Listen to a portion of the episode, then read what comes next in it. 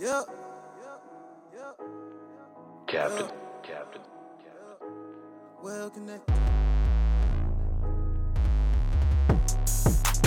Do this for my people off the boat. They tried to change the books and set the scope. Try to keep us down, but they get close. We coming through and kicking down the dope. We here now, can't close it. The true self and expose it. We the ones who's chosen. Descendants from the chemical notion. Negativity will dispose it. Don't act like we never told you. Hotep been knowing, yet been showing that we still glowing. The media try to bash it. We some kings and queens, been missing with the slavery and the master. Better take back what we crafted, what we mastered, what they after. Take back the upper hand, gain leverage back and disregard the masses. My team is well connected, my team is well respected. Undisputed, no question. Not a victim nor oppressor. Moving in the right direction. Conscious mind resurrection. My team is well connected. Hotep leaving guessing. My team is well connected. My team is well respected.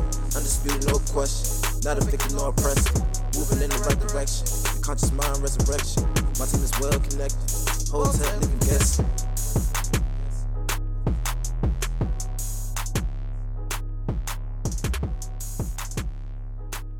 Hotep. What's up, what's up, world? Peace, love, and blessings. It's your host, T Cat, and this is Well Connected. So, we live, episode 18. Make sure you check out last week's episode, episode 17, entitled For the Culture. Very dope episode. But this week, have a very special guest. Gonna be very informative. It's gonna be very lit.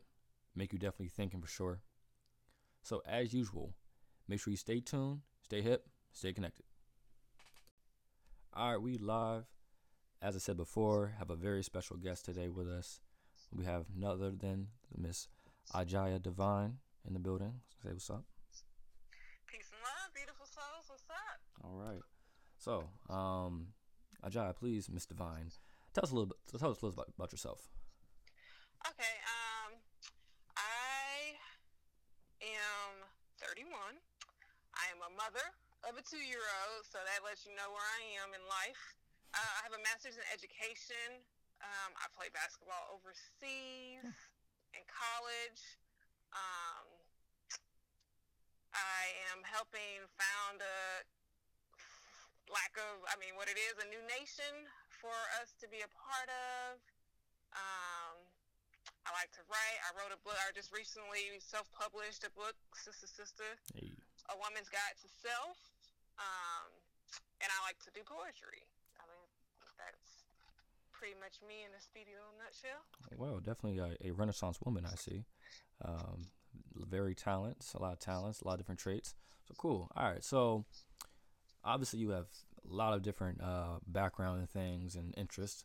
Um, so one thing you know I want to touch on first is uh, you know, you know, you say you have you know a master's in education, and it's very interesting for me. Um, if you don't know, I'm a substitute teacher and a basketball coach as well. So just that whole experience, especially facing today's youth, I think a lot of people are not really kind of attached to a sense of what's really happening, like not understanding it's not the same as when we were growing up. uh, it's a lot different now, especially with the different things that kids face and different circumstances. So, I guess in general, uh, what's your experience coming up uh, in education and eventually, you know, getting your master's in that? Um, I mean, what, where to begin? Okay. Um. Well, as far as education, my background um, is I was a successful student with no guidance. Mm. So that's kind of where my passion for education came from because I realized that there are students that what we want to call fall through the cracks, but we don't know they're falling through the cracks either. So that um, they might be honor roll students, but still really have no direction, no guidance, no anything go to college and fall off or get in a career or anything like that. So that's where my passion for education um, stemmed from was just the, the lack of guidance and the lack of answers I seemed to find in school. Um, and today it's worse. Like as a substitute teacher, a school counselor, um, I've seen it firsthand that school is completely irresponsive to the children's needs, to our students' needs, and um, they know it.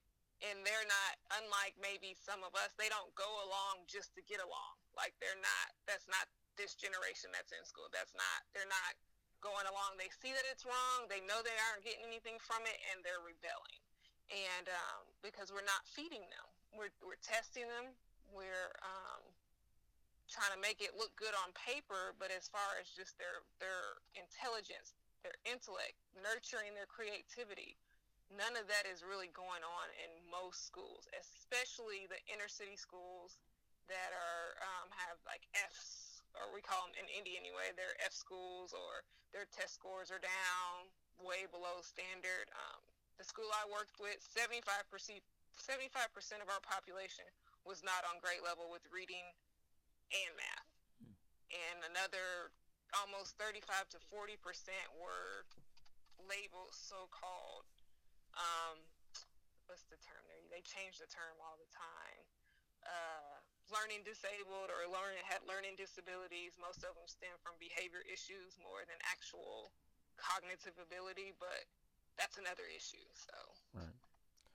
Yeah, and definitely I can attest to that. Um, just being a substitute teacher and also just a, uh, a mentor and a tutor. I work in many inner city school districts. Um, I work in a summer program has five years and uh, one of the inner city schools in my uh, city and just, just the academic aspect to it, like you know, there are only eight percent of the kids in the district, um, excuse me, in elementary school, are testing. All the things like five or six elementary schools are even are just proficient in math. Um, so that's only, that's just that's just average. So every other kid is below basic. Um, and this is just all other you know startling numbers you see and a lot of fall ups, fall offs um, with these kids, and there's a lot of factors that go into it.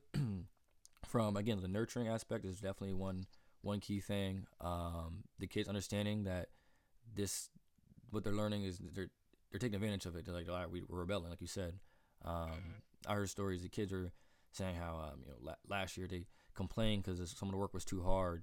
So teachers just gave in and said, okay, we don't got to do it then. We don't do that since it's too hard for y'all. You know what I mean? They, they're taking advantage of the yep. system. Like they know what they, they can do. So. Um, oh man, they definitely take advantage of the system. And I mean, because no one really just enjoys doing busy work, and that's what a lot of them are doing. So they will say it's hard before they even, as a as a substitute teacher, I've had people tell me it's hard. We don't know how to do this, mm-hmm. and I literally read it, and it's it's dang near labeling. Mm-hmm. I'm like, seriously, y'all, like you know. So they do they do take advantage, and they try to play to the fact that we play down their intelligence, so they play dumb. Mm-hmm. Like all right, and these, and these kids definitely finesse, and I see it all the time. Just even my summer job right now, working as a tutor in this uh, school district. I mean, I help with the kids. There's time to come to me and say, "Oh, I, I, need, I need help." I'm like, "Okay, did, did you try it?" Like, no, I need help. And it's like they even like even try to look at it. You know, they just want you to you know kind of slide them along. Definitely, there are kids who do need help for sure, but a lot of kids who are actually very intelligent, very intelligent young men and women, and because of that intelligence, you know, they they try to finesse at times. Um, so that's a big factor. So in today's um, system, obviously, you know, especially within you know the black community, inner city schools, we see in lower test scores. We're seeing these different, a lot of different factors affecting these kids. Uh, what do you feel, I guess, are some of the biggest problems that are going on right now? Um, and this is my opinion because this is how I relate to kids. Is there is a lack of a relationship being built between teachers, faculty, staff, and the students. Like, um, there's a lack of general respect between the faculty and the students, and they pick up on that. You know, um, a lot of staff, their first their first concern is not the student; it's their job, and then it's their personal life. Which I'm not saying it's wrong; it's just the fact. This is just the fact of the matter. Um, and then it's their personal life, and then there's you know relationships among other faculty within this, the building, and then there's the children. And I think we've we've adopted this shut up. Kids are to be seen and not heard, and y'all don't have anything to add attitude towards um, the children, even the ones that are mean mean well. That underlining tone is still there, even if they want to be like sweet and help them or whatever. Just the underlining tone of this um, that we don't respect them or they're they're below us somehow because they're children. It's like no, they're younger than us, so we have more life experience, but they're they're still humans. Like, and I think that basic attitude leads a lot of children just to act out and just not respect. You have to give respect to get respect. And this these students today live like they live by that. No matter how old you are, what your position is, whatever, because they've seen adults do crazy, crazy things. They see it on the internet all the time. Mm-hmm. So we pretty much demolish the idea of respecting adults because we see re- adults do un- not respectable things on the internet, media, the news, war. We see they see us doing the very things that we are trying to tell them not to do and supporting the very values that we tell them are bad, they see us supporting it everywhere else besides in the school. So I think that disconnect is the main problem because I have a friend who's, you know, very much like me. He's really good at building relationships, seventh grade science teacher, and he doesn't have nearly the trouble in his class. His class runs like clockwork. They respect him. Of course, they have bad days, but for the most part, they respect him. He doesn't have issues. He can leave his class and come back, and it's still in one piece. Right. And I think that lack, um, we've focused so much on can a teacher pass a test? Oh, and he never actually passed his teaching license. He never he missed it by two points all four times he took it but yet has gotten above average reviews at every job, at every school, at every everything. Promotions back to back to back. Is actually going to become a administrator. He's going back to school to become an administrator. So we focus so much on this test to make this teachers pass that we don't actually filter out which people would make good teachers that would make the children want to learn. We're just like, can you cover this information? Okay so I think for me, that's one of the simple things that we can that we can fix because I mean, we just got to pick our teachers better. You know, um, we need different requirements. Our faculty, our staff, everybody in the school, we need to have a different mindset of what makes a good teacher, a good educator, a good principal, all that stuff. We need to change the the standards on that. Right, and I'm definitely agree. I think cultural, cultural, and just relationships is a very big factor into it, um, and especially a lot of these inner city schools, like they're mostly times are mostly black or Hispanic children, and most all teachers are, are white. Um, now, just in terms of now, am I, am I saying white teachers can't teach black kids? No, absolutely not. But I'm saying in terms of there's a culture factor being have to build a relationship and understand that some. And I was telling my kids this at, at times some teachers cannot relate to them in terms of understanding where they come from, the background, stuff they face, different circumstances. I mean, there's some kids who don't even eat like all day. Like when they come to school, only time to eat. Like there's there's a lot of different factors going to it. Crazy household situations. So as a whole, those are some factors I think goes into of just understanding the kids, um, yeah. and, and and being able to build that trust up, um, and then in conjunction with the fact that the kids already know that they can take advantage of the system at times. And then they already know, well, look, this teacher can't not to understand me. You know, it's not a conducive situation. Now, building on that though, that's one at the same time. Like I think the home support is a very big factor as well. Um, having some type of positive influence. Um, there's so many kids like the, the stuff. They just don't. They don't care. Like we, there are times you know, my, as a you know, summer program I have we want to send home maybe a little homework stuff to do so you know the, the kids can do it with their parents and stuff but like none of the parents are doing this with them. Um you know it's just like this is like daycare for them a lot of times school is. And when you have that it's not you know productive because the school's not supporting you and then you don't have the real positive environment at home supporting you. The kids get kind of left out on their own and then people think oh they're just bad kids. It's like no they don't have that support and that's what you were saying before. Like you could be an honor roll student you can you know get good grades it's naturally being gifted but if you don't have support guiding you to the right place or utilizing um, your talents and your or, um, your your intellect, you know, it's, it's it doesn't go anywhere.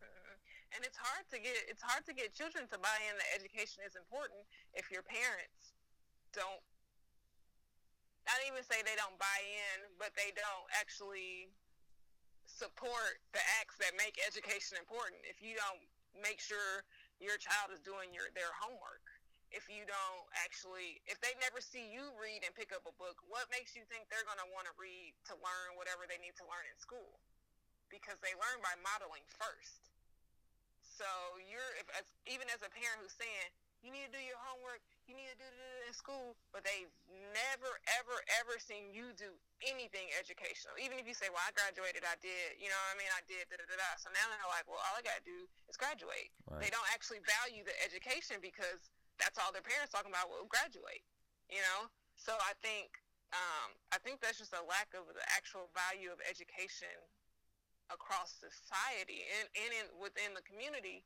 Um, I think that is a big factor.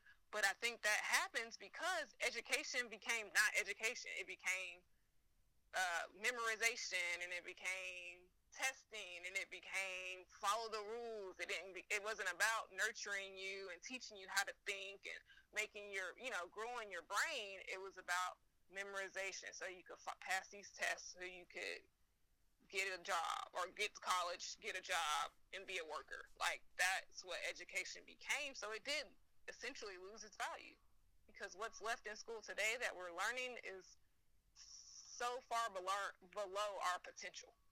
Like if we're literally the same people who built the pyramids, the fact that they're learning, people are doing algebra two, right.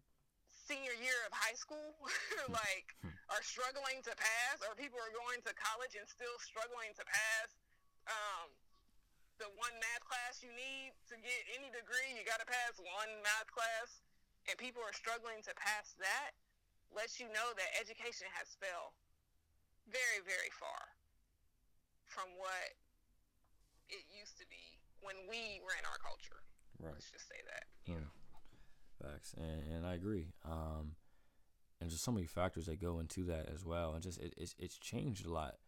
Um, you know, we can, you know, grow up in an American school system. You know, you can, everyone you know teaches you learn the same thing, the same history books. You know, I mean, one side of the story, and you know, you get a certain certain information and different skills. Like one thing I always say, like our school systems don't necessarily, they don't they don't prepare you for real life and things. Like think about high school and stuff like that. I mean, I don't know, like at least high school I didn't go to. Like, I went to like we didn't learn like things about investment, um, things about you know or, or accounting, economics, um, really about the, the environment or things about healthy living, like real actual skills or uh, things you need to learn in life to be successful. You know, and then when you get to college, I always said this, man. I got to college, man. I felt like, man, high school ain't prepared for this. Like, and I could handle it. You know, what I mean, it wasn't overwhelming or anything like that. But in terms of everything I just learned in high school, in terms of academic aspect, you know what I mean? Like it was kind of back to stage one again.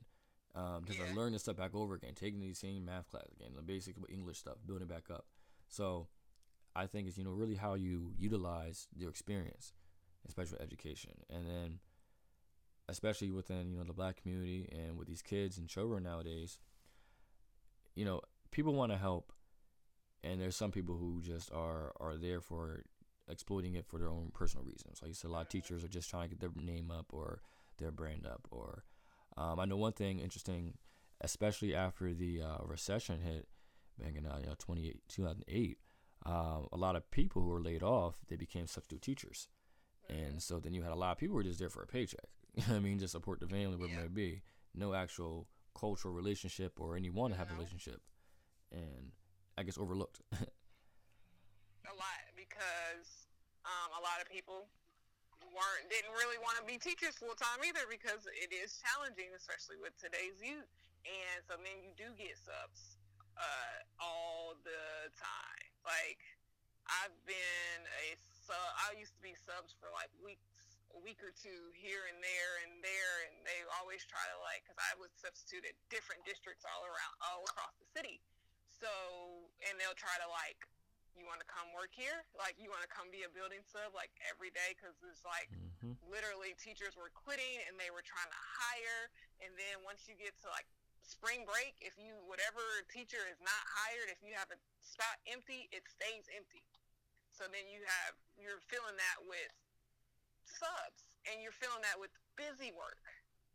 And no one likes busy work. Like no one likes busy work. It's it's insulting to give people busy work and then there's no one running the class really there's no lesson plan there's no anything so it's just um the i mean i get calls now still they're like asking me to come back to sub like what are you doing do you want to sub like that's how our education system has become. It's it's eating itself alive, basically, is what's happening. And although it's it sucks for the children that are in it and what's going on, but it just needs to happen. Right. Like it just, I mean, it has to because it's not doing what it needs to do. All right, because definitely uh, I feel that just myself being a substitute teacher, um, and I have the advantage of being a young sub. All right, like I, I was 23 when I started subbing. I'm 24 now, so I've been for a whole year. And you know, especially being a young black male sub, not that many male teachers in general, not that many black male teachers, and not that many young black male teachers. so just as a relationship aspect, um, you know, I mean, um, it, it, it, in terms of relating to the kids, one thing I tell them, I have a little like speech where I go to school and stuff. Yeah, I'm like, listen, hey, um, you know, welcome today. I take attendance. I say, listen, I was a kid before here. I know you had a sub. It's time to, you know, you mess around. You know what I mean? It's time to have fun. I'm listen, I'm not the one. Don't try that with me. I'm like, I'm not gonna treat you like I'm not gonna treat you guys like little kids. If you guys give me respect, I'll, I'll give you. If you give me respect, I'll give y'all respect. That's simple. If you want to act like little kids, you get treated like little kids. Besides them, treat you like adults. Um, I tell them, I say, hey, look, um, listen, if y'all have y'all phones and stuff out, just keep that low key. If you have y'all music, just keep it low, keep it down, and then just like if y'all talking, keep it appropriate. Biggest thing, be productive. Have something on your desk, and because of that, like it helps out because a lot of times I think substitute teachers and people want to micromanage the kids. Yeah. They're gonna do this stuff regardless. In fact, whether you scream into them, whatever, whatever happens, they're gonna do stuff regardless.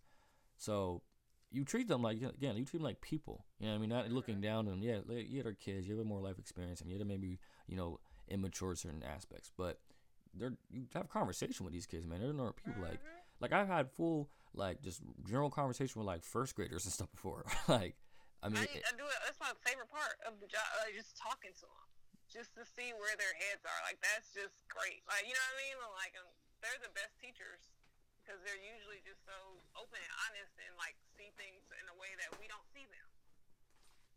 Right. So we can definitely have. We need to be having conversations. Like I feel like school should be more of teachers having conversations than teaching.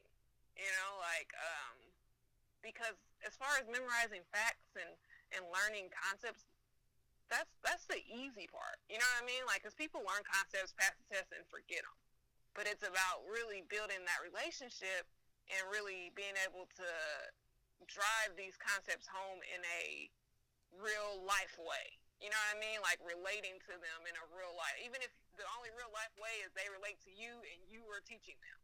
You know what I mean? Like what that con like this that conversation, that relationship is is has to be there. Like, and it goes for coaching too. You know what I mean? Like those are the best coaches. Like, I, like uh, my the second team I coached, um, seventh grade, they just graduated high school this year. Okay. I got so I got it, and I did. I mean, I coached them for one year, and I they like find me on Twitter and just all kinds of stuff. Hmm. And like they still, I, my number hasn't changed, so some of them still have it. They'll just randomly text me, and I'm like, y'all, it's been like five years, and it's just um, their parents still like see me out and they like speak to me all the time. So it's it's definitely about building relationships, and we were successful.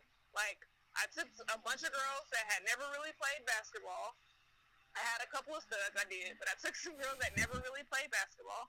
I um build relationships with them first, let them know the expectations, and taught them skills that they said that they wanted to learn, and we won. Like we lost two games all season, you know. Like we stayed out of trouble because I mean they were a trouble bunch, you know, for the most part. Um, I probably did have one person suspended every game, but that was good. Like you know what I mean? Like that that wasn't bad. That was actually like a good thing. Like only one in some game, a lot of games we had a lot. We had most of our girls, but um, so it it is definitely um, it's just the relation. I feel like the relationship is so important to education because if they can't relate to you, then how are they going to relate to what you're saying? Like some can, and some will just listen to the facts that you're saying because they're interested in the subject. But most people are drawn to the teacher, than the subject. You know, especially because we're forcing them to go. It's not like they chose to go to school. Right. Like we're forcing them to go. Mm-hmm. So we at least got to put somebody in front of them that they find interesting and that they can be feel a connection with. Right, and connections goes a long way. Just like this podcast called "Well Connected." But uh, so with the kids, like I, I can attest, like this for me myself being a coach. So I started off as a seventh grade coach, well, boys middle school coach, and then I moved up to uh, JV head, boys head coach uh, at Mount Road High School. So starting with my seventh graders, um, you know, those are like you know, talent is raw. You know, this is their first time really playing organized basketball. You know I mean? They're learning. You're still teaching the general fundamentals of the game and everything, and that's kind of the best time with those kids. Cause you see the pure joy and just like the excitement and just the you, they're innocent still, uh, or just having these conversations and seeing type people they're growing into, and then as you move up and move up to like high school, you know, a lot of these kids and stuff they don't have someone that's gonna tell them like productive things like hey like you're doing a good job. It's okay like because you know they have so many different situations they've been in. Um and really you know it, it's, it's how you relate to the kids. And that's one thing about coaching. It's really how you, how you, can you can you get a kid's respect? That's the biggest thing. One people's respect, um, and can you utilize your your kids' talents and strengths to the best? Um, and just and I think that goes a long way just in coaching, but just in life in general, and just raising kids. Um, just you know, in terms of academically, are you hey, are, are you doing good? Are you are you challenging them academically? Don't just say like, oh, I mean that's okay, like you know, be congratulate them, do good, but then push them to do better. Don't just be average. And I feel at times in today's society we kind of have a average mindset in terms of just oh so that, that's okay good job like it's it, we're not pushing them to strive for better we're, we're low, having the standard set low and the bar set lower and because of that i mean i think people are settling in terms of not pushing to achieve uh, bigger things and i think that's what the youth i mean I mean, it's crazy. I'm not that much older than these kids, but it's a whole different generation. Just the mindset is a whole different. I feel a lot of these kids, honestly, like they're soft nowadays. I feel like they, compared to I was growing up, these kids seem a lot softer. Just in terms, of, I don't know, like light skinned new new nigga culture. These kids, like, like they sweet, and, and, like I'm not saying they're all soft, but it's like it's different stuff in terms of just they're emotional, more emotional, um, different things yeah. they worry about, um, and especially I think a lot has to do with the factor of them growing up today's age of social media and technology. Um, you know, them all have you know smartphones, cell phones, get on Twitter, YouTube. Like, I mean, people don't realize the kids and stuff. I mean, they they listen and watch all the same exact shows that we watch. Adults do, like oh, same exact music. All that. I mean, a little first graders who were finishing lines for me, like, um, yep. and it's crazy. And then, and that's one thing I guess we can transition to, and especially parents' relationship with kids. And I, and I said this all the time. It's like, listen, parents have to be understand kids emulate their behavior. Okay, whether you realize it or not. So you watch all these different shows like like Love and Hip Hop, Basketball Wives, or you know I mean, just a lot of your rowdy TV shows or playing on the same music as music around the kids. They listen to all that and they emulate that behavior. Um, I had little girls the other day, little first graders. We were telling them they had to do a project on some role models. like, okay. They're like, oh well, can we pick them from Love and Hip Hop? I was just like, like what? like why you watch this show? But she was so serious, like so serious. And that is the thing about it is we know whoever we put in front of them, they are going to idolize. Whoever whoever we give our attention to, they are going to idolize. Like because that's who they, you know what I mean? Like if you think about all the people, if we go like music wise, if you think of all the people that make music, when they say who their inspirations are, their early inspirations are always whoever their parents listen to. You know what I mean? So it's like whatever your parents are watching when you're three, four, five, six, seven, before you can kind of branch out on your own a little bit more. Like that is, we're building the foundation for what they're gonna build the rest of their interests on. So, yes, like you watch Love and Hip Hop. Maybe you don't exhibit that behavior, but you watch it, you laugh at it, you find it entertaining. Your children essentially do want to please you. So if that's what you find entertaining or if that's what's going to get them attention, that's what they're going to do. And then what do you see on the news? What do you see in media? Who do you see getting attention? Like, um, I mean, my views on politics are a little, you know, not normal, you know, a little different than most.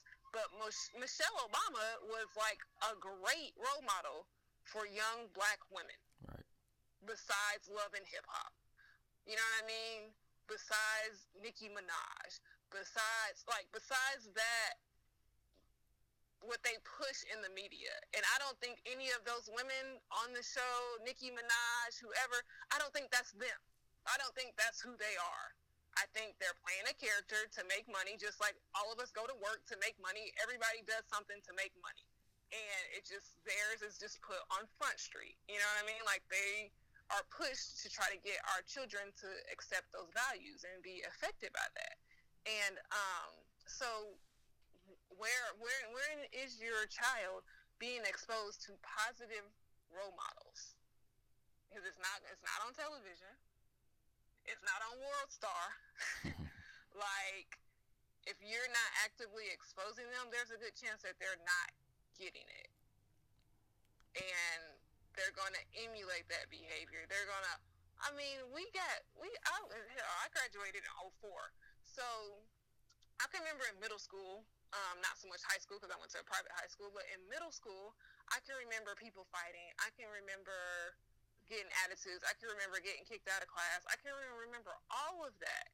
But just the the level of the blatant like just they don't give a fuck in the school, like in middle school, elementary school. I, the worst class I've ever had was an elementary school. Um, well, it's a tie one was like a third grade class and one was a sixth grade class. And only two times I ever thought about as a substitute teacher just leaving. Like, I'm just gonna leave. Like I can keep all of the money. Um, all of it because the first the second third grade class, I called the principal. She took about 20 minutes to get down there, which I know principals can be busy, but as a sub, if a sub is calling you, I think that might I don't know, that might be a priority. Um, and she came down there. She was like, "What are they supposed to be doing?" And I was like, "Well, we're supposed to do this music music game or something where I play music." And they had a I don't know, I forget what it was. And she goes, "Just push play," and she turns around and leaves the room. That's the principal. like what? So what am I supposed to do as a substitute teacher Right. when your principal literally and they're literally running around this music class, banging on drums, like hanging off because there's a handicap rail, hanging off of the handicap rail, and I'm like, and she literally just left, and I was like, well, all right, this is how you run your school, so this is I shouldn't be worried because this is just you didn't seem worried, so I'm not worried. And then the sixth grade classes, I was calling people, nobody ever came. Hmm. Like nobody ever came, and I felt like I was like two seconds off of slamming this little boy to the ground, Mhm. like because he was just pushing me there on purpose. And I was just like, and other rest of the kids are running around crazy, yelling, da da da, and like it was like literally, I would tell them to do something, not even anything hard, and they would literally do the opposite just to do the opposite. Like one of those type of classrooms where like you're literally doing the opposite of what I said just because you want to be difficult, not because like I would be like, um, just go over here, sit down, and get a partner. We gonna do a group of three, and we sitting over there. Like you're just being difficult for the fact of the matter is because I'm a sub, and you feel like I can't fuck you up, and I can't, but I would. Like that's how that's where I was, and I was calling people, and nobody would come. And I'm like, I this is our school system. Like this is it, and it's it is is is challenging because I know it's not it's not them. For them to act this way in the school system, it means the school system is failing them. They're not failing. The school system is failing, which means we're failing. So I don't blame them, but in the moment, I'm just like, where is just the minimum, like the minimum behavior of what just decent behavior is? But look at what they're watching. You know what I mean? Like they're watching grown people have fits and fight and throw stuff and da da da da. So if that's what grown folks do, what are children? Children are going to do the same thing. We expect it kind of from children, but we're supposed to teach them to do better. But if we are sitting there watching people do the very things we tell them not to do, if that's not a mixed message, then you know what is? Like, how are we going to improve anything if we just continue to do the same things? Like, Right. And we gotta break break the break the cycle. Um, and exactly. there's no support at home, and especially like you said, just kids aren't failing. We're we're failing the kids. The system's failing the kids, and there's no real urgency in in, in trying to fix it. I think people almost have grown content with it almost um, because they're not they're not seeing they don't understand the factors influence it. They don't understand that they play a large factor into it. So I kind of transition to the next point here, and so just like you know, uh, parents, adults, we know we're we're not doing better for the kids, but as a community as a whole, there are so many pitfalls that we have to overcome um, and have to do a lot better And So, what do you feel? I guess are kind of some of the biggest problems facing just the the black community in general. Um, I think our biggest problem. I think our biggest problem is economic, not because we don't have the means to do well, because there are countries that have way less than us that do fine. However, being in the rat race and struggling with economics causes so much trickle down where from stress from parents they don't want to deal with their children. You know what i mean? Like because they're stressed out trying to pay bills. And it doesn't matter if you're smart and you have a degree if you can't get a job. And you know like there i think a lot of our things stem from economics. People are having people are having um um sorry my son just came outside. I almost scared. Um people are having to resort to what is considered criminal activity to eat and to do all these things and they're not so now now they're they're disinterested in education because education doesn't pay the bills education you know what i mean? Like they have so much stress and worry on them that education is the last one of the last things on their mind. Like you said earlier you have people that don't even come to school like they don't eat until they come to school. What good is an education if you're hungry? Mm-hmm. like what good is what, what good is education if you don't have clothes to put on your back? What good is an education if you don't even feel loved and secure in your home? You know what i mean? Like what good is education if you feel like you're going to be dead by the age of 22 anyway? So I think if we could relieve the economic strain, whether it's whether it's actually mental, it's a because we I, I, think a lot of our economic struggle is mental, mm-hmm. is because we've been made to believe that we're poor. We've been made to believe that what we have isn't good enough, and that it can't be something else. You know what I mean? Like so part of our economic problem is our brain, you know what I mean, and how we see it. And um, but of course there are people out there that are struggling too. So I think that I think that alone because I when I played I played when I played overseas I played in Holland, which is part socialism. Hmm. I never saw one homeless person. No one ever begged me for money. Um, and that right there, I think takes a certain burden and, and lets people's spirits be higher. You know, like they still went to work every day. They still, you know, have a government. They still da da da. But they know even if I go to work and have the worst day ever, I get fired, never can't find a job for two years. I'm gonna have a place to live. I'm gonna be able to eat, and I'm gonna be able, you know what I mean? I, and and I, I can sleep somewhere. I can eat, and basic needs will be met. So if you knew that much, I think that gives you because they were just in a better mood in general, like over there, mm-hmm. with no even with the little bit of sunshine they got, like they were just generally happier people because they weren't worried about that. So now their children are more carefree at home and they go to school with better attitudes from the jump. They still go to school. I mean, they had a lot more free freedom they let their we I stayed across the street from an elementary school. I swear those kids were always outside. Like, do y'all learn anything? Right. I mean, their their school day was shorter, and they were always outside. and they just would let them out. They would just let them out and let them run. Just let them go. And it might only be for like 10 minutes, 10 or 15 minutes. Just let them get it out, run, come back in. And I was like, that's a really good like technique. You know what I mean? Like that. Like take them outside every hour for ten minutes and see if that doesn't increase your productivity for the 40 minutes you have you know just little things like that um, but just i think the economic thing is huge to me and the fact that we let someone outside of our culture tell us what's important, what education is, and what our children need that have never laid foot in our community. Mm-hmm. Like, I think education is going to differ from community to community, city to city, state to state. Like, no system should actually really look exactly the same because every city has something else to offer their children, every culture, because every, every, every city has a different culture. So we're going to have a different teaching style. We're going to have different, just the different things in nature that we can use to teach. Like every everything should be different. And it's like, and we keep trying to put everybody in this box. And I think that's another thing with education is we keep trying to put everybody in a box and make education look the same thing for everybody and expect them all to succeed.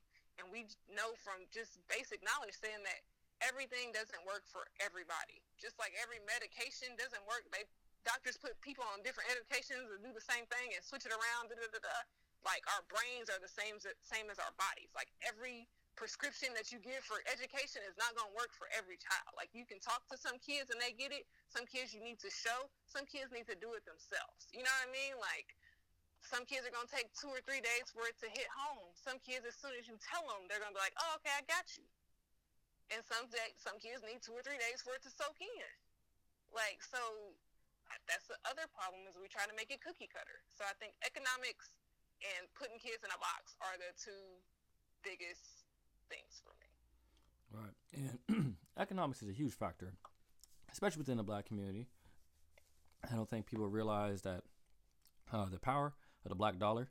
Uh, black people have an annual uh, spending power of one trillion dollars. That's right, one trillion dollars annually we spend. Um, that's a large amount of money, um, and most of that has gone towards things that we do not own remotely, and does not come back towards the black community. And I think that's one of the biggest factors. I mean, you can see just oh, um, in terms of you know the inner cities. You go your inner city, uh, you know, most black community. Um, so you know, majority of the whole you know cities is black. However, you go to your local, your gas station, your um, Indie, your your your your 7-Eleven, you go to your nail salon, um, you go to different level, your grocery store.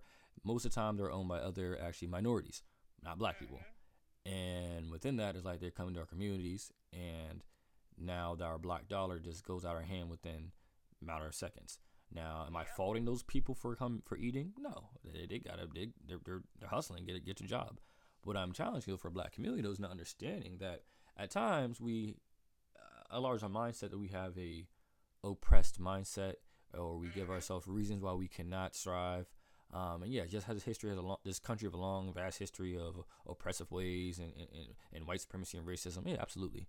However, in 2017, we are beyond that, um, and that's why, and, and, and, and that's why people don't understand. Like when you when we're self sufficient, and we don't gotta rely on a system that was never made for us in the first place that's when you don't somebody can't be it can't be raised. We're not you can't be denied opportunities if we have our own opportunities. We're not reaching exactly. our own. We're, and um, I think I forget who told me this or who said this, but it's like only only black people worry about racism. Everybody else just makes it irrelevant. So like you don't hear like the Asian people talking about racism because they they own their own stuff. They got Chinatowns here. You know what I mean? Mm-hmm. Like Chinatown, they they all support each other. So your their racism doesn't matter. Right. Like I'm pretty sure people are just as prejudiced against the eight like some Asians as they are against like against black people. You know what I mean? Like, but guess what? They don't need them for anything. They don't have to go in their store, so they don't experience the, they don't experience it. They don't have they don't have to go to that doctor. They don't have to go to that hospital. They don't have to they don't have to do those things because they have their own and they support their own. Mm-hmm. Now the problem we run into is that sometimes the ones the people who do open businesses and stuff in our community may not actually be the the most savvy in in business because they're most likely had a subpar education. and a lot of because I mean I know people like in my mom's neighborhood they start businesses. Some of them haven't might have graduated high school or not.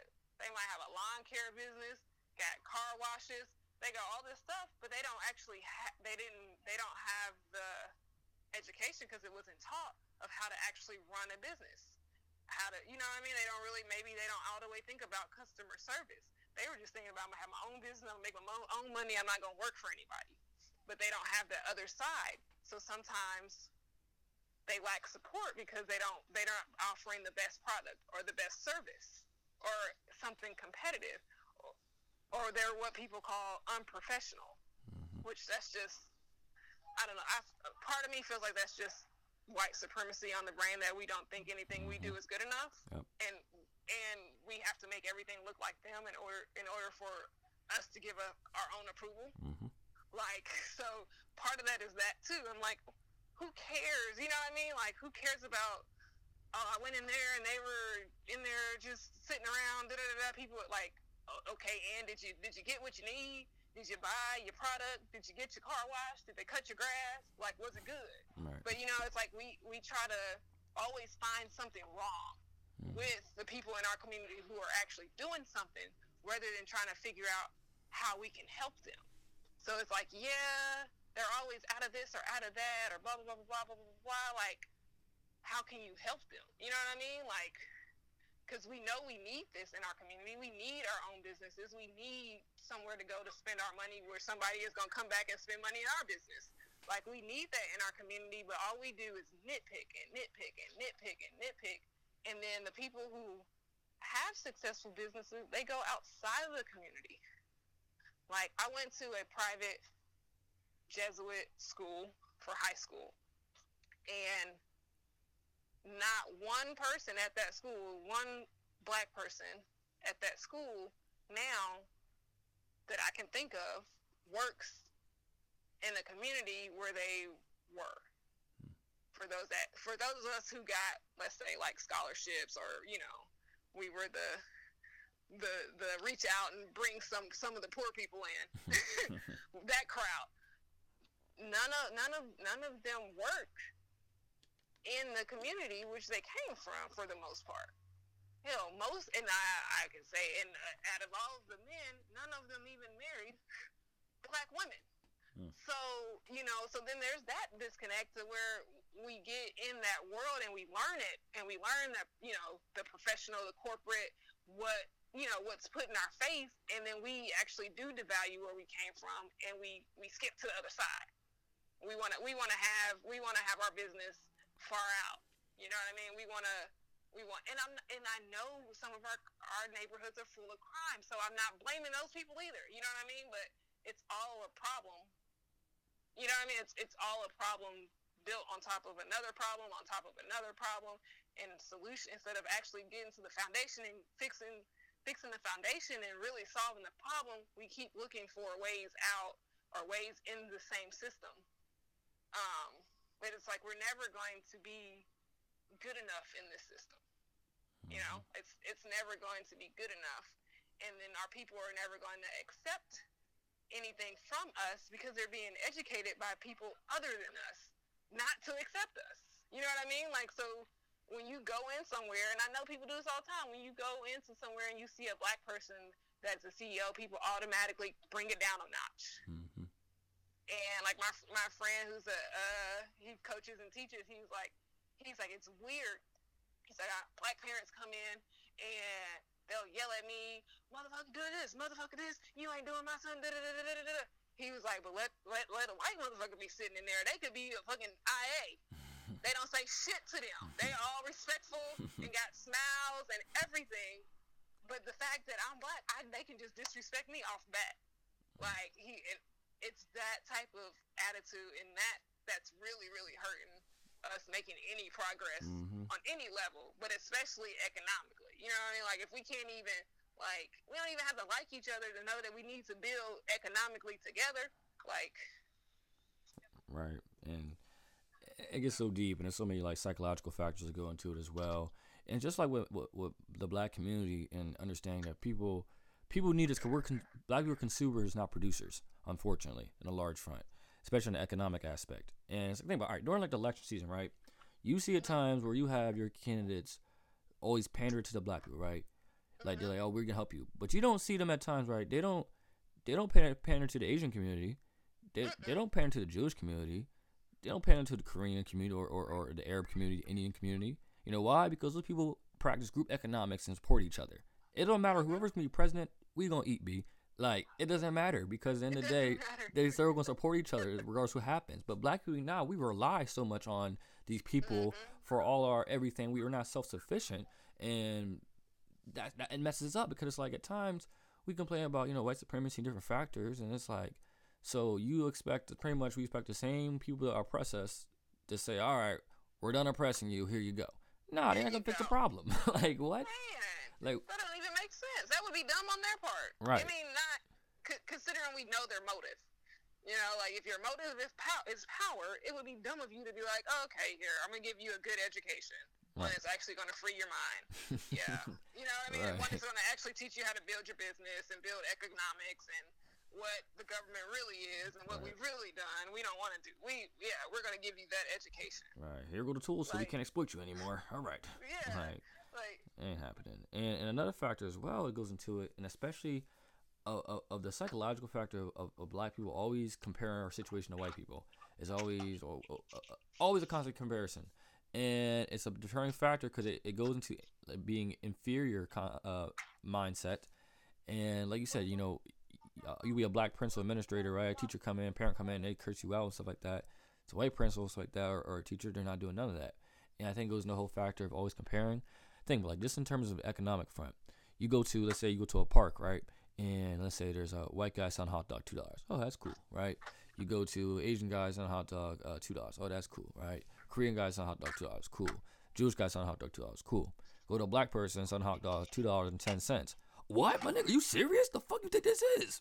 like, and it starts spazzing, and it goes this crazy mindset of like, we don't support black businesses. Understand that our stuff may be priced a, a, a dollar more, a couple dollars more, but that trickles back into our community.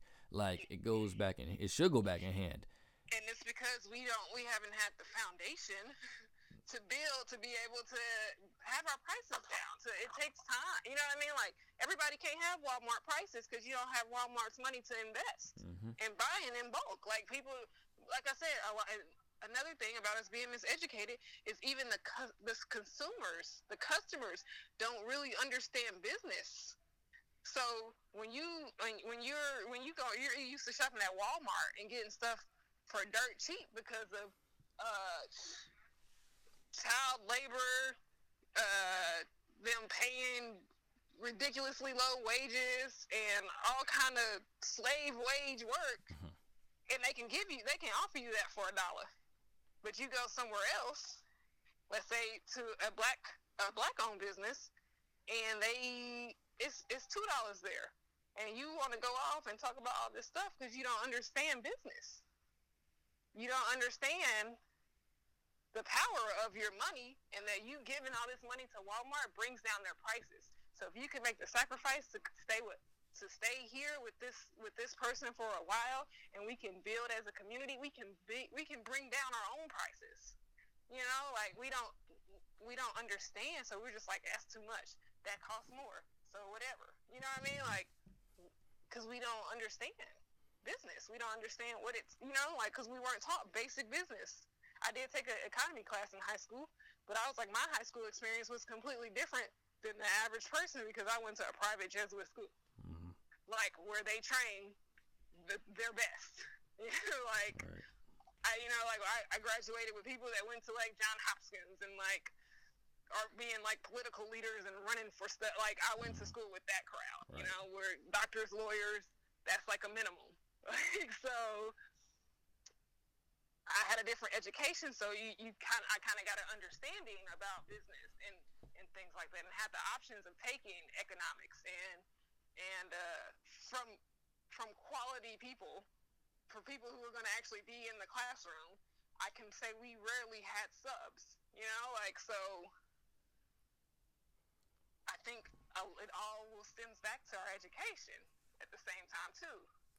Okay, so the the piggyback off of that, just the education, the experience, and just kind of the whole supporting each other and having that you know that system.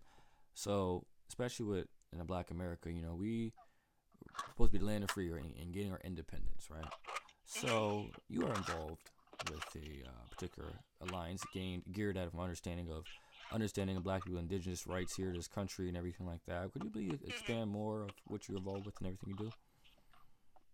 What was the last part? I'm sorry. Uh just gotta explain uh, what you're involved with and uh like what you do with it. Okay yes. Um well it's called Kebulun Alliance. We are an organization for indigenous people which if you know if we read about it we know that we were here before columbus. We didn't come on ships. Nope. there were plenty of um, people they enslaved right here from this land. Like um, and a lot of the so-called native americans would be what we consider black people. Hmm so um, our organization is founded by and for indigenous people to this land known as America. So that's North America, South America, and all the islands. Um, and the thing about it is, is any then once you're born on this land, wherever you exit your mother's womb and touch the ground, that's where you're indigenous to. So we do, you know, that's everybody. You know, that's not just that's not just people, so-called black people, because we want to, you know, we want to feel good and we want to separate and we want to, you know, do these things because we have to follow universal law. Mhm. So universal law says wherever you come out of the womb and touch the ground, that's where you're indigenous to. So it is not by any means an exclusive group that can that can uh, leave out anybody lawfully. And if we're going to make a stand on law, we have to be lawful in it. So we can't deny anyone who is indigenous to this land as long as they choose to abide by our laws, which we have the Elohim's Handbook for Kebulun Alliance in America, is available for download. Um, we accept them. We have to accept them because basic rules are you you uh, you don't steal, you don't kill, and you don't interfere with anyone else's pursuit of happiness. So even a KKK member, I need them to be a part of Kebulun Alliance because guess what? You're going to follow our laws. And what does that law mean? You can't kill me, you can't steal from me, and you can't interfere with my pursuit of happiness. So therefore, if you're a part of Kebulun Alliance, I don't have to worry about you. Hmm. You know, like we're, I, that that that is the mindset that I look at it as because the moment that you do step outside of the law, now legally, lawfully, not legally, lawfully, we can we can address this now. You know, we, now we can actually address this rather than us going through a court system that supports racism. We have our laws, and what we do under these circumstances, which is, I mean, you're basically kicked out of the alliance because we can only build on we got to be safe first, you know. So that's the that's the the base of it. Okay. Um, and we do we get rid of all titles, so there won't be black people. There's no white people. There's no Indian, whatever, because those are all titles that this government, the United States of America, the corporation, has copyrighted. Therefore, they run anything associated with those terms. Hmm. So as long as we agree to being black or and white or whatever else they have for you to check a box, Hispanic, Latino, all of that stuff, they can then run us based on us agreeing to be these titles. They put us in a caste system. We know that white is at the top and pretty much black is at the bottom of the caste system. However, everyone is getting cheated from top to bottom. Facts. Um, and until we act, and I and I feel like even if you are for good reason, I understand for good reason, very suspicious of so-called white people and their motives. Um, at the same time, as long as we are, continue to try to divide from them, we are pushing them to be against us.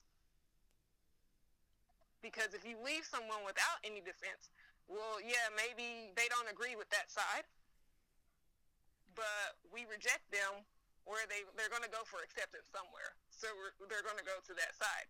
Again, we need them on this side. We don't need them, but we like them on this side because our numbers together will help overcome what we're what we're facing. So, and if we're the leaders of the world, if we're the people that invented everything, that means we have always been the teachers. We have always accepted everybody to an extent. You know what I mean? Like we have always I mean the Moors went and civilized. They went through Europe. Like we that's always been us. We just have to learn and do it better. You know what I mean? We have to secure ourselves better. And um and I think that's what Kebulun Alliance is. And we are we um, the founder already went and spoke to the United Nations. We are applying for consultant status at the end of this year, um, which then will give our flag will actually be recognized. When you see the whole the world of flags, we will have one there because it's just a corporation. That's all those flags represent. Corporations of groups of people who said, "Hey, we're we're coming under this flag and we have some concerns." Well, the flag that we're all under now, they don't take our concerns into consideration. Right. And because we agreed to be the titles and say that they can run us and they have full control, the rest of the world can't even help us. Like no nobody like you know how we the US got not we the US will send the military, their military out to the Middle East, to Africa, wherever, and just start saying they're liberating people and blah blah blah blah all this stuff. No other country can come here and do that for us because we're not even people. Right. Like we're not we're not even people. We're corporate citizens, and so we it's like we're employees of the United States of America. Mm-hmm. That's what we're we're considered employees of the United States of America. So another another employee like the, the manager at Burger King can't go in McDonald's and tell the, the take, tell the McDonald's manager that they're doing wrong. That's not that's not how this works. Like I can't come and tell your employees how to work, or tell you how to treat your employees, or come fight with you. You know, like that's just that's just not how the system works. So that's a big thing I, I've seen overseas too. Is why they say you know, stupid. They think Americans are stupid and arrogant is because we don't even know that we're slaves. We've been enslaved to the corporate system, Mm-hmm. and that's why they. That's why they. That's why so many people look down on us. I mean, you know what I mean? Like that's Right. why overseas. That's that's why they get. They have some. They'll have an attitude, a certain attitude with us, or whatever. On top of kind of the ignorance that is America. It's not even just us, but the ignorance that is America. Um, so I think Kebulun is just trying to answer, or has has answered um, those questions about how how do we actually se- secure our our freedom? How do we then also build business? How do we protect our families? How you know it's it's answering all of that because every family within Kebulun it's a family thing. So you know we're building the family back up. It's a family thing. So, you know, membership fees are for the family, like for your whole family, not per person. It's for your whole family. Every family, we're, we're doing the paperwork for every family to help them set up a trust so that they can actually protect their assets and pass them down from generation to generation and start to build wealth. Um, so every family will have a trust. We want to encourage every family to have a business, even if a group of families get together and start a business. Like we're we are pushing the self-sustaining what and and it's people say you know that's going to be hard or we you know it's going to take a long time to build and blah blah blah and like all this naysayer oppressed mind type of ideas because that's what they have white supremacy stuck on their head. They don't feel like we can do better or anything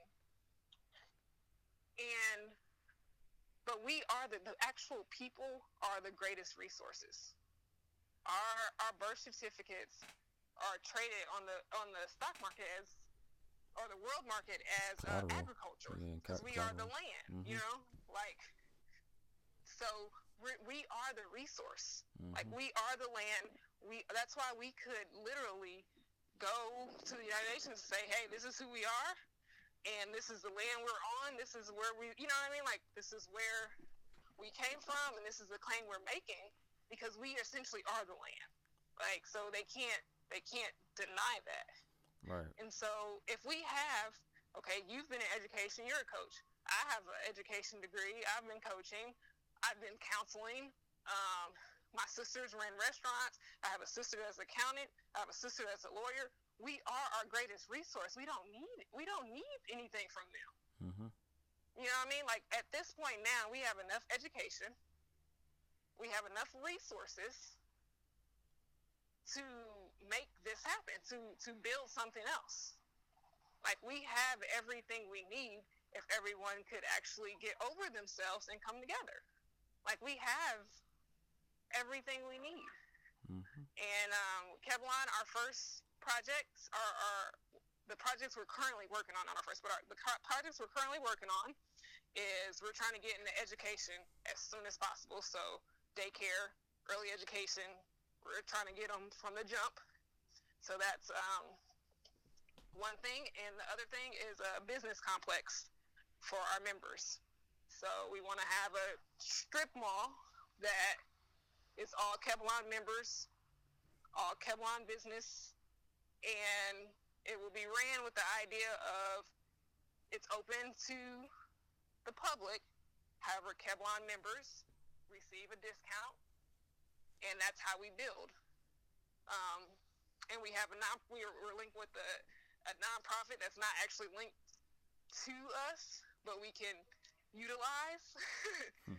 Um, we have a nonprofit. We have we're we have a free church because we are first of all we're a spiritual organization first and foremost because our our drive is to free us from this rat race and from this crazy chaos so that we can rise back and beyond what we've been. Um, but if you can't eat and you can't, you don't have anywhere to sleep and all this other stuff, like you can't rise. You know what I mean? We can't rise above that. Like, you know, eating and living is kind of basic to life. So how are we going to work on meditation and all these metaphysical things when the actual physical is fucked up? like, so that is why we we dove into the political side and and the freedom and and business building and all that so that we can get to the more spiritual stuff and really start to see our people grow and wake up and become the and, and, and live up to that potential of the people who built the pyramids Mm-hmm. of all these great civilizations but the civilization that we're a part of that many are a part of right now is like aimed to keep you down so Kebulun came to balance that to give people an option of something to lift them up Wow. Well, definitely uh, uh, applaud you for being involved in that, I man. It's definitely something so needed, uh, especially gaining our self sufficiency and our independence, and understanding. Yeah, this is just a uh, the, the, the corporate enslavement, just totality, white and black. We're all part of the system, um, in, a- in a large aspect. You know, especially you know, you know, being born, you, you have a, a birth certificate and a death certificate. Like you're not you're not legally born until you have a certificate. You're not legally dead to a certificate. You have a social security number that is a, that your that your your number that they own by you now. Like you said, your um your birth certificate is, is, is traded. I mean, uh, I mean, I mean, we're literally like we're we're collateral. We're we're chattel. Um, we are the resources. That is us. And so, like you said, we have you know so many people that are doing great things. If we just came together, more of a community, and and supported each other, we don't need anyone else. We do everything ourselves, and that's one of the biggest things. You know, people say, you know, you know, uh, stay woke, I'm woke, and stuff like that.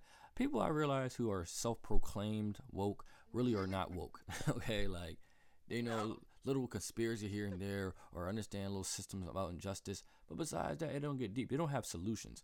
A lot, of, lot of, a lot of grievances, no solutions, and that's the difference. And understand the large, the larger picture, and not getting caught up in the the micro, but seeing the the macro, seeing the the, the bigger side to it. And so that's why that's really dope. In fact, I mean, maybe go United Nations. I mean, I mean that's that's huge. Um, yeah and I think people And like then- understand that. Like, Yeah, and we and and, and the, the beautiful thing about it is we build we build on what our ancestors did. Which so the Malcolms, Noble Drew Alis, um, Elijah Muhammad, like everybody had a piece. hmm Everybody had an idea. You know what I mean? We we but what we didn't know or it didn't we didn't do it let's say right to where we could protect it was the fact that we didn't go, we didn't say we were indigenous. We are still claiming their titles. So therefore, they run it. They run us, and no one else can protect us. So they can bomb Black Wall Street. Mm-hmm. Why? Because it's theirs. You know what I mean? Like, and there are no people there. There are only corporations, and corporations can't corporations can't be bodily harmed. So there's no there's truly no crime. So I think we got to get people to stop looking at it so personally. Mm-hmm. It, it's it's true. It's not personal. It is because personally it's your life, so it is personal. But they don't see us as people, so it can't be per. If if a person doesn't see you as a person, it can't be personal. Like they don't even see us as people, so it's not personal. It's it's a system that they put in place that we continue to be trapped in over and over again. And so when we, when Thomas actually, the founder, um, Thomas Edward McGrone L, when he the light he had a near death experience, and that's when Kebulun came to mind. That's when he woke up with Kebulun in his head. So he's like he's already seen the end. He's just like we just got to get there, you know. So when he realized that we didn't have representation at the United Nations. He um, he he put Kebulun together. He filed his paperwork for him personally, and he went as a nation of one at that point in his family. But he just went as a nation of one and spoke for his nation. And now he's like, all right, I went and told him I had a nation. Hmm now let me go get one. You know what I mean? Because he was his thing was he didn't want to get all these people first and then go there and have some stuff wrong. Right. So he went as himself first, and uh, you know did that. So now they can't label us a terrorist group because that's what the Black Panthers were. Mm-hmm. That's what Move was. That's what the Nation of Islam. You know what I mean? Like, right. oh, well, Nation of Islam is a little bit different because they're a religion. Right. So they they kind of they get that that leeway. Um, but that's they label them terrorists, domestic terrorists. So then they have they they can treat them as any way that they feel. Mm-hmm. But now that we're saying we're indigenous people and we have our own nation, our own laws, our own we got our, our handbook. You know what I mean? We got IDs. We have license plates. We have we are literally functioning as our own nation to the best of our ability, being in hostile territory. Mm-hmm. You know. So, um, I, when once he really explained it to me and I seen what it was, I'm like, so this is basically whatever we make it. Like I was like, there's nothing to stop us from if we get enough people that are ready to buy houses and go and buy up a whole housing addition, or or build a housing addition and all live there and have our own security and we don't need we don't need the city police. You know, they we don't have any corporations here for y'all to secure. So y'all don't have any reason to be in our community. So it's literally whatever we have the imagination to make it. Right. That's. But we just have to get out of this mindset that we can't do anything. Like it's it's it gets a little maddening having been so-called woke, let's say for since 2010. You know, so seven years of hearing and seeing people complain about the same thing, and people being in the same spot, it gets a little. It, you start to wonder, like these people ain't conscious. They ain't woke. Mm-hmm. Like, cause you're still doing the same thing, so you have to be asleep. Right. Like, so and that's that's dope. And there's so many levels to it, especially freeing yourself mentally, spiritually, physically, economically, socially. Uh, I mean, just starting over, getting out of this system, and and, and having that in true independence, self sufficiency, and that's something very very great. And I, I look forward to learning more about it, supporting as much as I can. I mean, I think every quote unquote Black American should be should be we should be gearing towards this instead of begging and, and wanting our problems fixed. Let's go and make our solutions and fix them ourselves. Yep. And I mean, here it is. I mean, that's that's what we gotta do. Um, So as we move along here, kind of transitioning towards the end, I definitely want to talk about your book um, and give your leeway talk about what is your book about and just kind of your experience as a strong black female in today's society.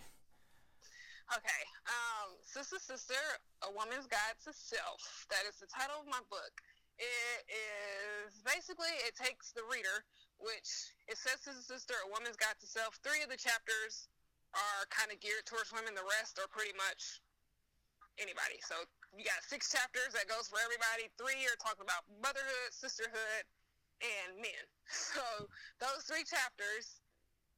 But I found a lot of men actually find those chapters really interesting because it's a side that they don't get to see, you know. So, or some things they don't really hear women talk about because that's something women only talk about with women.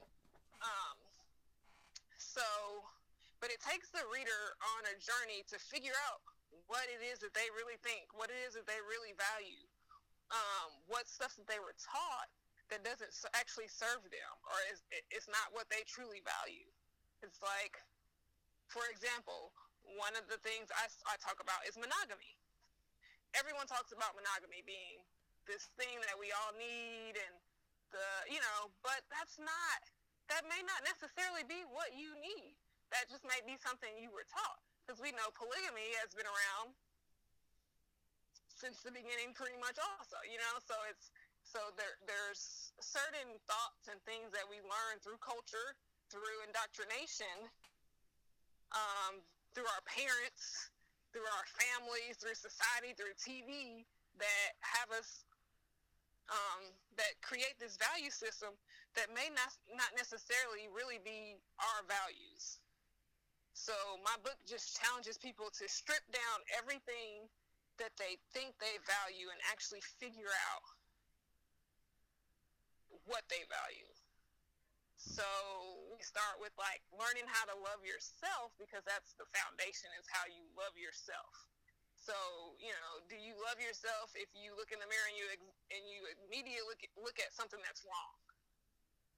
You know, like if the first thing you when you look in the mirror, the first thing in the morning you you focus on what's wrong instead of what's right, you can't really truly love yourself. You know, so it's just in getting rid of those bad negative thoughts in your head, and I guess it, it's kind of leaning into like self help hmm. area, um, but in a way that is not corny to me mm-hmm. because being being a counselor I, and going, you know, being probably the only. I don't. I, I normally don't use the terms black because I, I I gave up my color label. I'm an American national. But being what people would see as the only black person in my master's program and seeing like some of the theories and some of the ways they tell you to interact with your clients, I immediately knew that wasn't going to hit home with like my family, people I grew up with, people I went to school with, kindergarten through eighth grade. like I knew that wasn't that wasn't it. So like this book is my attempt to take the knowledge that I got from school and my life experiences from growing up with my family and my communities and neighborhoods and, and merging it together and giving the people something that I think can help them. Because a lot of our people, if they even do try to go to counseling, it's so horrible because it's so unresponsive to what we need that they don't go back. Hmm. So that's my book is trying to basically your little pocket counselor, like to help you find yourself.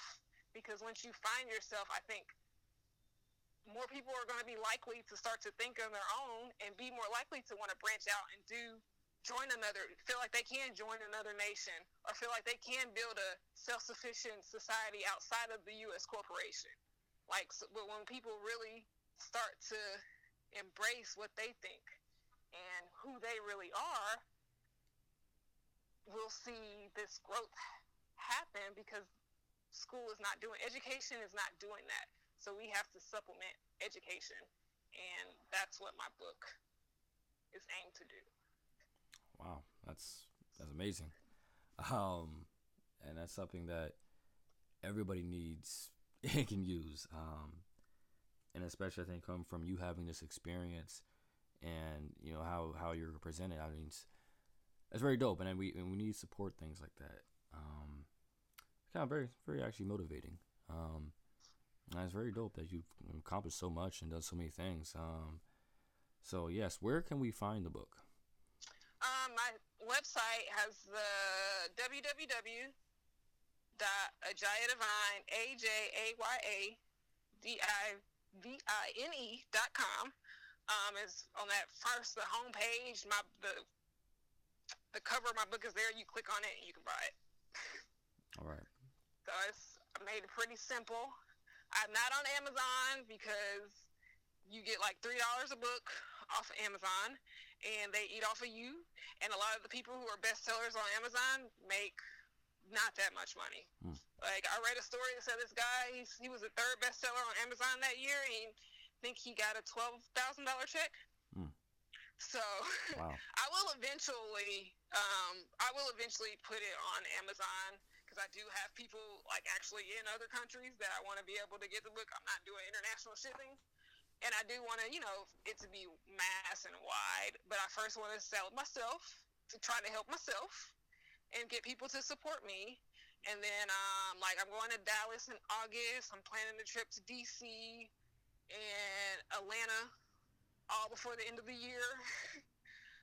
um, and I'm gonna be trying to going out to bookstores, small bookstores, black-owned bookstores, and um, trying getting it on their shelves, see if they'll put it on their websites because I want us to make money off of it first. Mm. I want us to buy it from us. Right. I want us to support, not support Amazon. Like they, I, they got enough support. I buy all my supplements from Amazon, so they get enough. They get enough support. Um, but when it comes to creative stuff, when it comes to things that we are making on a small level, I feel like we really need to um, buy from each other and support each other. And I, I can't I can't say that and then put my stuff on Amazon. For me, that's just me. I can't speak for anyone else and what they feel comfortable doing. But for me, I can't say support small business and then go give my book to the biggest competitor to small business. Mm, true. Fact. You know, so um, that is where you find the book on my website. So, and I started my second book. I'm probably I got my outline and some good points going in it. It's a parenting book, um, just to help children, parents relate to children's better, to their children better. So, um, all the funds from this, from the Sista Sista book, are going to help me write this next book. So, like, the more time I have to devote, the quicker I can get it done. So, um, that's what um, Sister Sister Sister Fund, my next project, and the next project, and so forth and so on. And I just want to, I'm going to have a, I just want to offer a lot of things for people to pick and choose from that they need help with. Oh, that's um that's dope. All right, so make sure you check that out. Um, this has been a terrific interview. I'm definitely gonna have you back on here again because still a lot of other stuff we didn't get to talk to touch on, but we definitely will. Um, this is very informative conversation. Um, just in general, you know, just summarize. You know, I mean, the education system is something very valuable within our community. We need to focus on, um, especially in today's youth. They're faced with so many different other factors and things that we can't even imagine and especially have accessibility to different techno- technology, social media. Remember, parents, kids emulate everything you do, say, present around them. We gotta be more everything.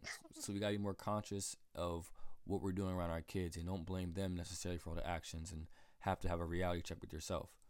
Um, and in terms of quote unquote Black America, um, we can be self sufficient. We can have the independence. We we can make we can have our own. It it is possible. It definitely is. We gotta start with ourselves. Um, we have to come together, have definitely more unity and support. Um, and, and just in general, I mean, we had to focus on ourselves first before we focus on anyone else. And focus on yourself. That goes a long way. Make sure you check out Sista Sista on our website which we'll link in the thread to this on, on Twitter. Okay, so maybe check it out as well on there. Um, how can people? How can we find you? Where, where are we on social media? Email? What's up? Oh man, Twitter. Uh, if you, if you type in Ajaya Divine, I'll pop up. I think my handle is actually Ye Gods ye underscore gods underscore or r underscore gods. Um, Instagram, Ajaya Divine. Uh, my Facebook page, Ajaya Divine, uh, MED. Look that up. I'm on Facebook. My Snapchat, Ajaya Divine. You can find me Instagram, Ajaya Divine. I'm, I'm everywhere. Everywhere. Everywhere you want to be. YouTube. I got a YouTube channel Okay. with videos. Um, I do post those videos on my website at a very, at a slower rate, but all the channels are they're all there on my YouTube channel. Um, yeah, I think I, I think I got the social media covered, but it's all it's all Ajaya Divine, so Alright. it should be pretty easy to find. Awesome. Well, this was a very, very great conversation. I want to thank you again for having the privilege coming on my show. Appreciate it. Thank you for having me. Absolutely. So, as usual, guys in the world, you may not agree with everything you heard today, but at least hope you walk away with a different perspective and understanding. As usual, make sure you stay tuned, stay hip, stay connected.